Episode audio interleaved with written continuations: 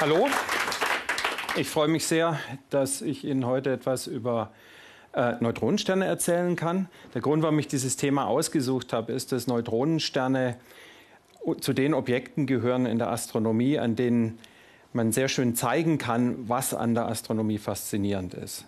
Ich bin Astrophysiker geworden, weil ich Astronomie machen wollte, immer im Universum, weil das Universum so anders ist als wir, die wir hier auf der Erde leben, weil wir da Extrema untersuchen können, gigantische Entfernungen haben, die wir uns gar nicht vorstellen können und Phänomene haben, die wir auch auf der Erde nicht verstehen können. Neutronensterne eignen sich sehr gut, ihnen zu zeigen, wie wir Astrophysiker versuchen, diese Extrema tatsächlich fassbar zu machen und verständlich zu machen. Und das ist auch das, was mich in meiner Forschung antreibt. Bevor ich Ihnen die Eigenschaften von Neutronensterne versuche nahezubringen, möchte ich Ihnen zuerst erzählen, wie Neutronensterne eigentlich entstehen. Und dazu müssen wir uns angucken, wie normale Sterne, wie unsere Sonne funktionieren. Ein Stern ist erstmal ein ganz einfaches Objekt. Das ist eine große Gaskugel mit einem Durchmesser von ein paar Millionen Kilometern, die aus Wasserstoff und ein bisschen Helium besteht.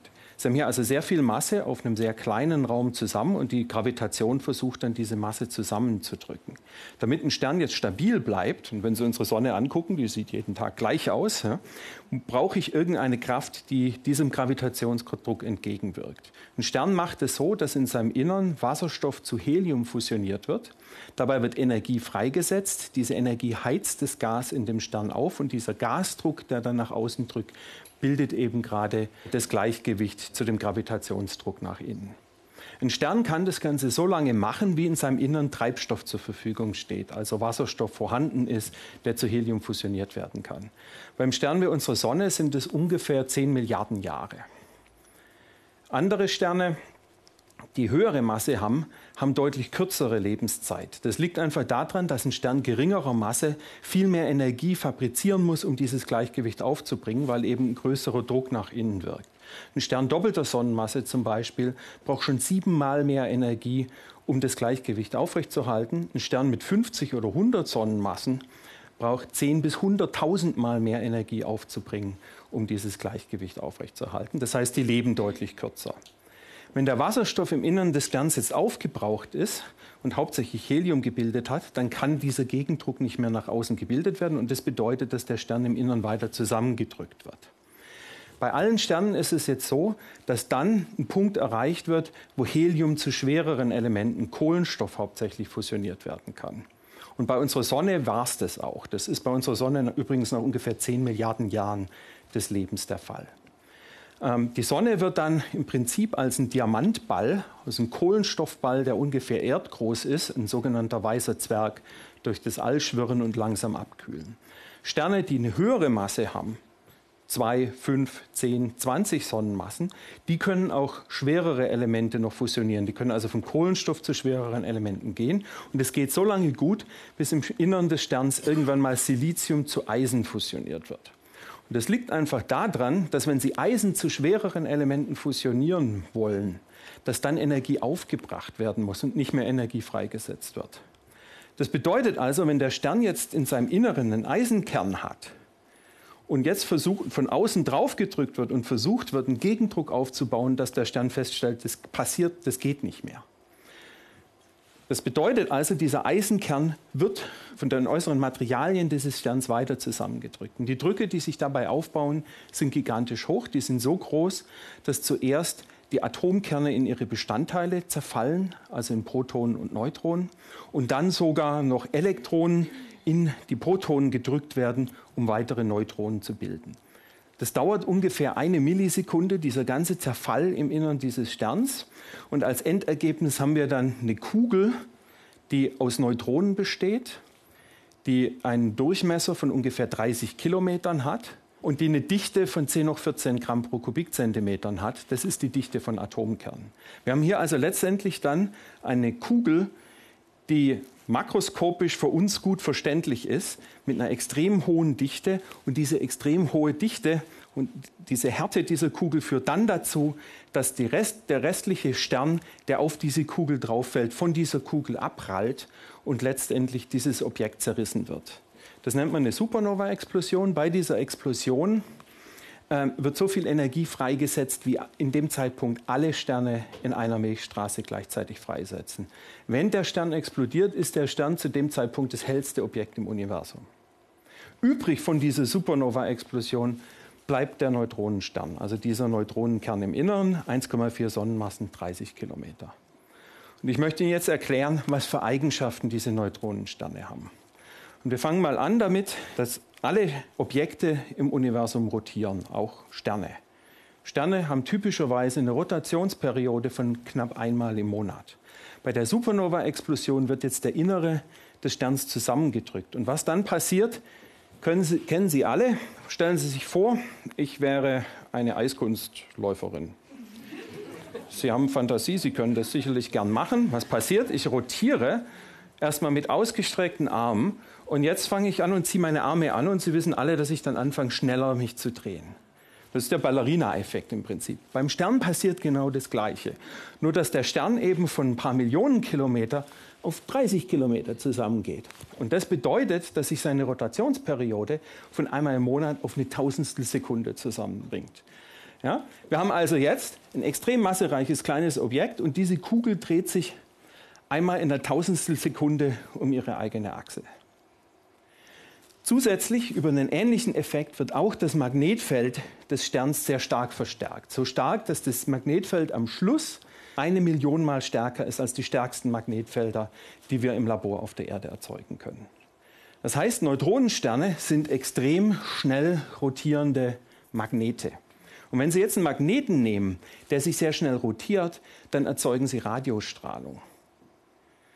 Das bedeutet also, wenn Sie einen Neutronenstern jetzt mit Radioteleskopen anhören würden, dann würde der tick, tick, tick, tick, tick, tick, tick machen. Nämlich jedes Mal, wenn die Radiostrahlung, die ausgesandt wird, über sie rübergeht, jedes Mal hören Sie ein Signal von dem Neutronenstern. Das ist was, was wir in meiner Arbeitsgruppe ausnutzen und was eine der Eigenschaften ist, wie Neutronensterne ursprünglich auch entdeckt wurden. Äh, diese Objekte nennt man deswegen auch, weil sie im Radio ein periodisches Signal aussenden, Radiopulsare. Ich beschäftige mich mit einer Art von Neutronenstern, die ein bisschen anders Strahlung erzeugt, aber wir nutzen im Prinzip den gleichen Effekt auch aus. Ich beschäftige mich mit Neutronensternen, in deren Nachbarschaft ein zweiter Stern ist. Und der zweite Stern, Material, fließt von diesem zweiten Stern auf den Neutronenstern über. Diese Dinger nennt man Röntgen-Doppelsterne. Und der Pulsar und der normale Stern, die bewegen sich jetzt um den gemeinsamen Schwerpunkt. Und wir können diese Pulsation ausnutzen, um die Bahn des Neutronensterns auszumessen. Wir nehmen also ein Teleskop, einen Satelliten in meinem Fall, gucken dieses Objekt an. Und wenn ich jetzt ein Neutronenstern wäre und mich um diesen gemeinsamen Schwerpunkt rum bewege, ist es je nachdem, wo ich bin, dauert das Signal von mir zu Ihnen unterschiedlich lang. Wenn ich näher an Ihnen dran bin, kommt mein Zeitsignal früher an. Wenn ich weiter weg von Ihnen bin, kommt mein Zeitsignal später an. Ein Pulsar ist jetzt aber eine extrem genaue Uhr. Sie haben eine große Masse, die sich sehr schnell um ihre eigene Achse dreht. Und die können Sie nicht aus der Ruhe bringen. Das heißt, diese Zeitsignale, die Rotationsperiode, können wir extrem genau messen.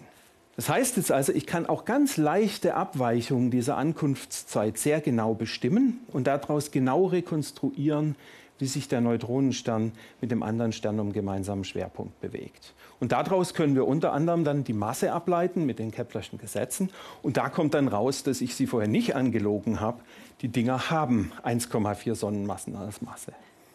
Wir können diese Signale auch für andere Sachen benutzen. Kollegen von mir von der NASA haben einzelstehende Neutronensterne in der letzten Zeit genommen und haben einfach jetzt die Ankunftszeiten von verschiedenen Pulsaren gemessen und sich angeguckt, wann kommt dieses Signal eigentlich auf der International Space Station an.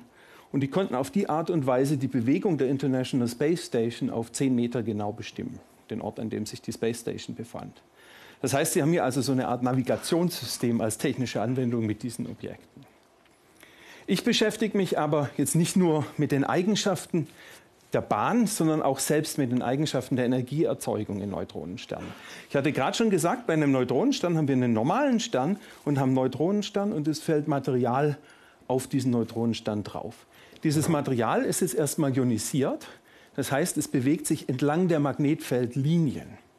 Und das bedeutet, dass das Material, das von dem Stern abgesaugt wird, auf die magnetischen Pole dieses Neutronensterns drauffällt. Sie müssen sich diesen magnetischen Pol und diese Struktur, die wir beobachten, so vorstellen wie im Prinzip eine Softdrinkdose. Sie haben unten am Boden eine Fläche von ungefähr einem Quadratkilometer und Sie haben dann eine Säule, in der Material auf die Oberfläche des Neutronensterns draufklatscht. Jetzt hat aber ein Neutronenstern eine sehr hohe Masse und einen sehr kleinen Radius. Das heißt, das Material fällt sehr schnell auf diese Oberfläche drauf. Sehr schnell heißt hunderttausend Kilometer pro Sekunde oder ein Drittel der Lichtgeschwindigkeit. Und jetzt fallen hier also, fällt hier sehr viel Material auf diese harte Oberfläche des Neutronensterns drauf. Das heißt, es kommt von einer hohen Geschwindigkeit auf Null und gibt seine gesamte Energie in dieser Zone in Form von Strahlung ab. Das bedeutet, dass in dieser kleinen Dose, die ich Ihnen gerade beschrieben habe, an äh, zehntausend Mal mehr Energie freigesetzt wird als die Sonne. Was ich in meiner Forschung mache, ist, ich gucke mir diese Effekte an. Wir machen Berechnungen, was passiert in diesen Säulen, gucken uns an, wie sieht die Strahlung aus, die wir theoretisch vorhersagen. Und die Rechnung machen wir mit ganz normaler Physik, die wir hier auf der Erde erfunden haben. Und dann vergleichen wir die mit Satellitenmessungen, die, die wir von diesen Neutronensternen genommen haben. Und das Schöne daran ist, wir können mit diesen Rechnungen sehr gut vorhersagen, was eigentlich in dieser Säule direkt passiert. Das bedeutet also, wir können auf diese Art und Weise Physik testen unter Bedingungen, die niemand von uns im Labor auf der Erde je wird vorstellen können. Ja? Was passiert nahe einem zehn, zwanzig Kilometer großen rotierenden Atomkern mit einem Magnetfeld, das eine Million Mal stärker ist, als wir haben? Und das Schöne ist, das Ganze funktioniert. Das heißt, wir können hier wundervoll tatsächlich Physik testen. Das ist das, was für einen Physiker natürlich interessant ist. Funktioniert das, was wir erfunden haben, überhaupt? Und wir stellen fest, dass das stimmt. Stimmt allerdings natürlich nur fast. Das Schöne, wenn ich Forschung mache, ist immer das, ich gucke was an und typischerweise kriege ich Fragen zurück, die ich mir vorher überhaupt nicht überlegen konnte. Und diese Fragen beschäftigen uns natürlich jetzt auch in der Zukunft weiter. Wir wissen nicht genau, wie viele Neutronensterne es zum Beispiel in unserer Milchstraße gibt. Wir haben viele Details in der Strahlungsentstehung, die wir noch nicht ganz verstehen, ganz einfach deswegen, weil wir nicht ausreichend viele dieser Objekte bislang kennen. Und was wir deswegen in den nächsten Jahren machen werden, ist, wir haben über die letzten zehn Jahre in Deutschland Max-Planck-Institut für extraterrestrische Physik in Garching, meine Gruppe in Bamberg, Erlangen, Kollegen in Potsdam und in Hamburg das Erosita-Experiment gebaut. Das ist ein Röntgendetektor, der im nächsten Frühjahr von Russland auf dem russischen Satelliten Spektrum X-Gamma ins All geschickt werden wird. Und der wird dann die nächsten vier Jahre lang den gesamten Himmel im Röntgenlicht abscannen, um auf diese Art noch viele weitere Neutronensterne zu finden und uns dann hoffentlich zu helfen, die ganzen anderen Fragen, die wir haben, zu beantworten. Vielen Dank.